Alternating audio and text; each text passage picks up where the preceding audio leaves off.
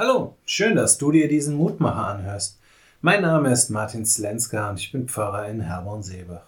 Heute ist der 6. Januar 2022.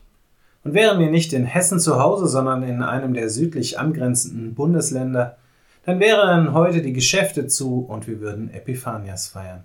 Das Fest der Erscheinung. In alter Zeit und in der orthodoxen Kirche noch heute das eigentliche Weihnachtsfest. In katholischer Tradition wird es mit der Ankunft der Sterndeuter, der heiligen drei Könige, im Stall zu Bethlehem in Verbindung gebracht.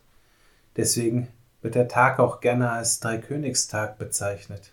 Eine deutsche Partei nutzt diesen Tag traditionellerweise als großen Bundesparteitag, auf dem große Reden geschwungen werden, in denen, wie bei solchen Veranstaltungen üblich, zum Ausdruck kommt, dass nur diese eine Partei die richtigen Antworten hat. Inwieweit das jemals stimmt, möchte ich nicht wirklich beurteilen, vor allem weil ich in der Überzeugung lebe, dass die einzig richtige Antwort alleine von Gott kommt. Diese Antwort liegt in der Futterkrippe im Stall zu Bethlehem. Es ist Jesus Christus, der durch sein Leben, durch sein Handeln und Reden und schließlich durch seinen Tod am Kreuz gezeigt hat, was die einzige Antwort auf die Herausforderungen des Lebens sein kann.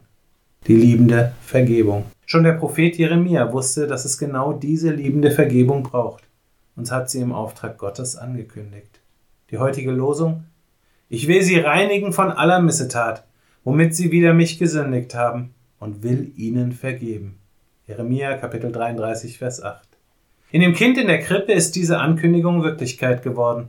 Selbst dann, wenn die Menschheit sich bis heute immer wieder alle Mühe gibt, dieser liebenden Vergebung mit Verachtung zu begegnen und die eigenen Antworten für so viel klüger hält.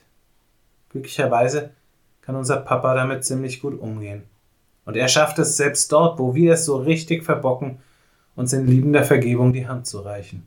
Ob wir sie ergreifen oder verachten, liegt jedes Mal nur bei uns. Ich lade dich ein, noch mit mir zu beten.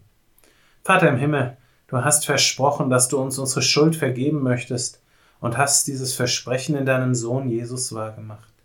Dafür danke ich dir. Hilf mir und hilf uns, dass wir dieses großartige Angebot nicht einfach ausschlagen, sondern versuchen es jeden Tag aufs Neue für uns anzunehmen und unser Leben nach deinem Vorbild zu gestalten. Amen. Auch morgen gibt es an dieser Stelle wieder einen neuen Mutmacher.